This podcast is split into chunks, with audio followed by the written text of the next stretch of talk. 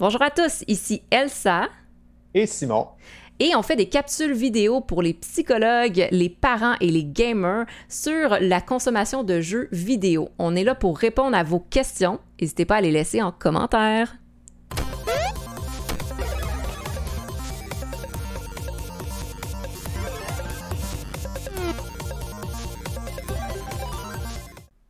Elsa, je ne sais pas pour toi, une question que je me fais aussi souvent demander par les parents, c'est est-ce qu'il y a des effets positifs à jouer à des jeux? Ou plus précisément, en fait, qu'est-ce que ça peut amener de jouer à des jeux? Parce que ça vient souvent avec cette idée-là de, ben, ils passent tellement de temps à jouer à des jeux, qu'est-ce qui en retire? Pourquoi est-ce que ce serait pertinent qu'ils fassent ça plutôt qu'autre chose? Donc, est-ce qu'il y a des effets positifs? Puis aussi, est-ce qu'il y a des risques associés à ça? Est-ce que trop jouer à des jeux, ça peut avoir des effets mm-hmm. négatifs? Ça, c'est une question que j'ai tout le temps, tout le temps. Ben, effectivement, c'est une très bonne question. Je pense que c'est une des questions que je me fais le, plus poser. C'est est-ce que c'est est-ce que ça peut être positif de jouer, mm-hmm. exemple, à des jeux euh, vidéo? les effets négatifs, on les voit souvent rapidement, mais le positif, on le voit un peu moins. Puis c'est ça qu'on va aller découvrir parce que la réponse, c'est oui. Maintenant, comment? euh, ben, tout d'abord, la première chose qui est vraiment importante qu'on observe, c'est au niveau des connexions sociales et le sentiment d'appartenance. Donc, comment? Ben, c'est les jeux, la technologie qui sont en fait des espaces de rencontre, des espaces de rencontre pour rencontrer des personnes, créer des amitiés, euh, pratiquer parfois aussi les habiletés sociales. Donc, que ce soit les jeux vidéo ou les jeux en ligne, ça permet parfois de rencontrer des personnes, des personnes à travers le monde de pouvoir justement créer des connexions. Donc, dans certaines euh, communautés de, joueurs aussi, euh, des communautés qu'on va dire saines, ben, à ce moment-là, c'est possible aussi pour les joueurs d'aller chercher du soutien social. Le soutien social, ben, c'est un environnement dans lequel on se sent accueilli, accepté, euh, qui va nous apporter de l'écoute, de l'empathie, du soutien, de l'entraide. donc, parfois, vraiment de jouer à un jeu en ligne, par exemple, nous permet de rencontrer des gens, de socialiser et d'avoir du soutien social. Par la suite, ben, ça peut nous permettre aussi de nous exposer à d'autres cultures et à d'autres réalités. Donc, on pense notamment, encore une fois, aux jeux en ligne, aux jeux vidéo qui vont nous immerger dans différentes réalités dans le monde, dans différentes cultures aussi. Donc, on apprend beaucoup à travers ça. Et ces apprentissages-là peuvent nous permettre de développer notre identité, identité sociale, personnelle, même euh, académique ou professionnelle, qui sait? Euh, et ça nous permet de développer nos compétences sociales et nos habiletés sociales. Parce que dans certains jeux, on travaille la coopération, l'entraide, le soutien, le travail d'équipe. Donc euh, ça, ça permet de développer ces habiletés-là à travers les jeux et qui peuvent aussi être mis par la suite, transposés par la suite dans la réalité. Je nommais tout à l'heure l'aspect international aussi, exemple des jeux en ligne, mais ça fait en sorte qu'on développe des amitiés. On peut développer des amitiés en ligne euh, qui sont plus diversifiées euh, que si c'était en réel, parce qu'on peut parler avec des gens à l'autre bout du monde et un point très, très important, c'est que les jeux aussi en ligne, entre autres, vont être beaucoup moins sexo-spécifiques mhm. que ceux euh, hors ligne. Ce qui fait en sorte qu'on peut jouer une personne non genrée, on peut jouer mhm. un homme, une femme, euh, et ça vient euh, vraiment faciliter le sentiment d'appartenance, la construction de l'identité sexuelle et de genre. donc, c'est vraiment des aspects très positifs. Mhm. Un autre aspect qui est très important aussi, c'est le développement de certaines habiletés euh, visio-motrices, également visio-spatio-temporelles, mm-hmm. dans ce sens qu'on vient travailler euh, différents euh, gestes moteurs ou visuels. On pense beaucoup ici aux études qui ont été faites sur les first-person shooters, mm-hmm. qui démontraient justement que les joueurs pouvaient développer vraiment des, des, capacités au niveau visuel, mm-hmm. visio moteur. Et euh, ben en fait, je pense que je vais te laisser, euh, Simon, répondre à cette question un peu plus en détail. oui, oui, c'est ça. Ben, c'est, on voit justement beaucoup chez les jeux, les joueurs d'action, plus d'acuité visuelle, euh, une meilleure capacité de reconnaître des détails dans un environnement ou quoi que ce soit, plus de, vivacité aussi. intellectuelle, tout ça, parce que c'est justement un jeu qui apprend à porter attention à quelque chose puis à faire des réactions très rapides. Fait qu'on apprend, on voit que des joueurs de jeux vidéo d'action, surtout des jeux vidéo de tir, vont avoir, ça, des meilleurs réflexes, quoi que ce soit. D'autres jeux ont différents effets. Plein de types de jeux ont différents types d'effets. Les jeux de euh, représentation de l'espace, de recherche d'objets dans l'espace, par exemple, Mario 64 ou euh, Banjo-Kazooie, ce genre de jeu-là où on se promène dans un grand espace en 3D puis on résout des problèmes, ça, ah ben, c'est très bon pour l'orientation visuo-spatiale. C'est lié à euh, un facteur de protection pour l'hippocampe dans le cerveau, donc ça fait des joueurs qui sont mieux capables de s'orienter après ça dans leur vie de tous les jours, euh, autant les jeunes que les, personnes les plus âgées. Donc, euh, il y a plein de bénéfices neuropsy avec les jeux vidéo qui peuvent s'exprimer le le plus on joue, en fait. Ouais. c'est en partie. Ouais, c'est ça. Puis euh, ben, je te laisse continuer. Et voilà, des compétences en neuropsy qui ressortent super intéressant.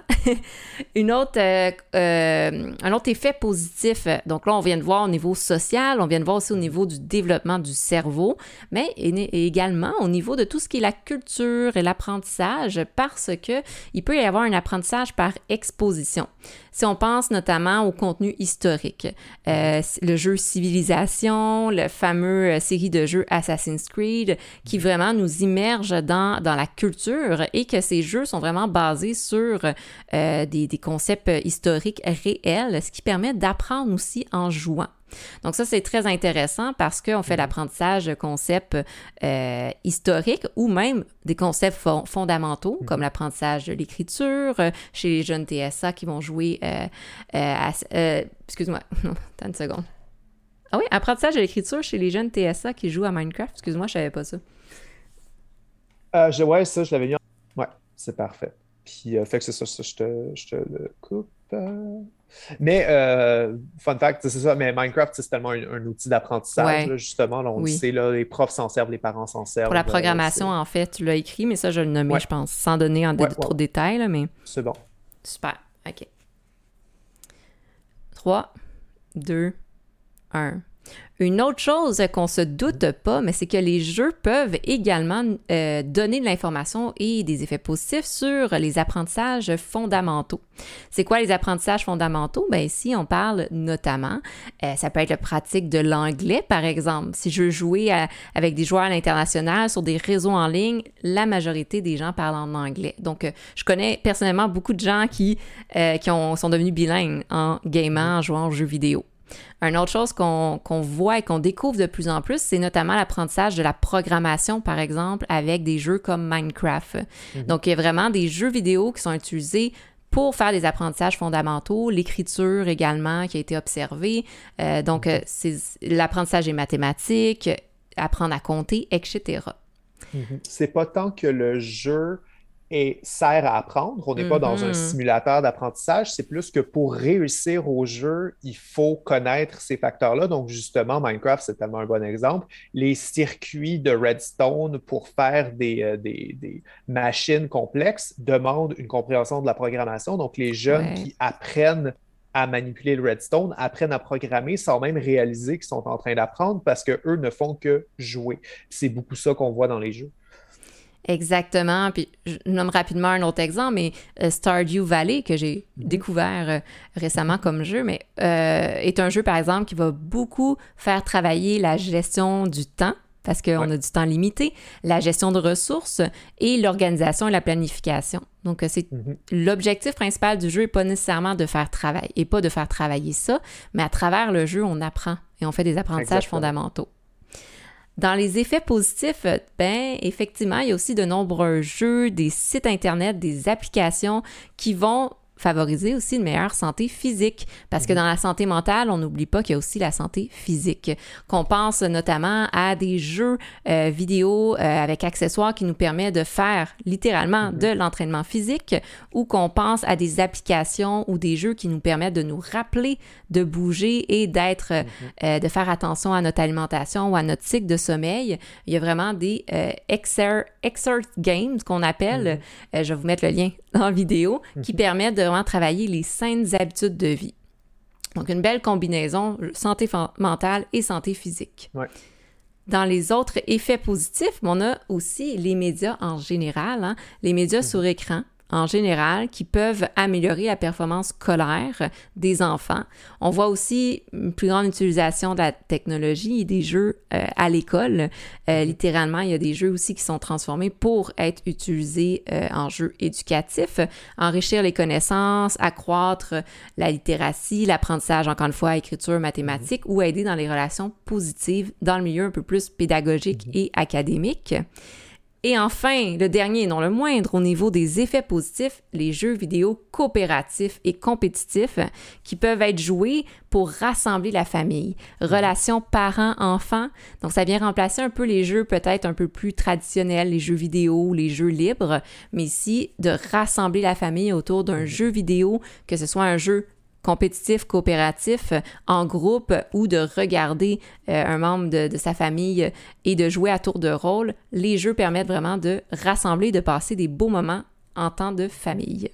Parce que c'est ça, souvent les parents nous posent la question à savoir euh, comment est-ce que j'encadre la pratique de mon jeune, mais c'est toujours de façon fermée sans s'intéresser à comment est-ce qu'eux peuvent participer à cette pratique-là, euh, puis comment est-ce qu'eux peuvent faire partie de la pratique de jeu, parce que de cette façon-là, souvent ils vont pouvoir superviser le jeu tout en participant, puis tout en vivant un moment de connexion avec leur enfant, si eux sont aussi intéressés à essayer de jouer. Tout à fait. Intéressez-vous aux passions de votre enfant, puis ça crée des bons liens. bon, on parle des effets positifs. Il y a quand même quelques effets négatifs. Les effets négatifs qui peuvent être observés, c'est que euh, plus qu'une personne va être en immersion dans un jeu, euh, plus qu'il euh, faut être à l'écoute de ses besoins physiologiques. C'est-à-dire que si je joue un jeu 4 heures de temps sans arrêt, ben c'est sûr que je avoir faim, je avoir soif, je vais peut-être avoir un petit mal de tête, je vais peut-être avoir une posture un peu tout croche. Donc, de vraiment faire attention à porter attention à ces signaux euh, physiologiques et ses besoins fondamentaux lorsqu'on joue. Une autre chose, c'est également l'engagement excessif qu'il peut y avoir dans un jeu vidéo qui vient euh, souvent justement avec un, un, aller-retour constant dans le jeu. Ça veut dire que plus que je me suis engagée à jouer, plus que ça vient déclencher ce cycle-là du plaisir, de la motivation, mais plus qu'on va avoir tendance à vouloir constamment y rejouer. Et c'est important à ce moment-là de vraiment apprendre à faire des moments de stop, des moments de pause, à vraiment réguler son temps de jeu et à s'assurer, comme on a nommé, mais de faire aussi d'autres activités en mm. dehors du jeu pour rester bien équilibré. C'est une autre question qu'on reçoit beaucoup. Comment est-ce qu'on arrête le jeu? Ça, ça s'en vient dans une prochaine capsule, vous inquiétez pas.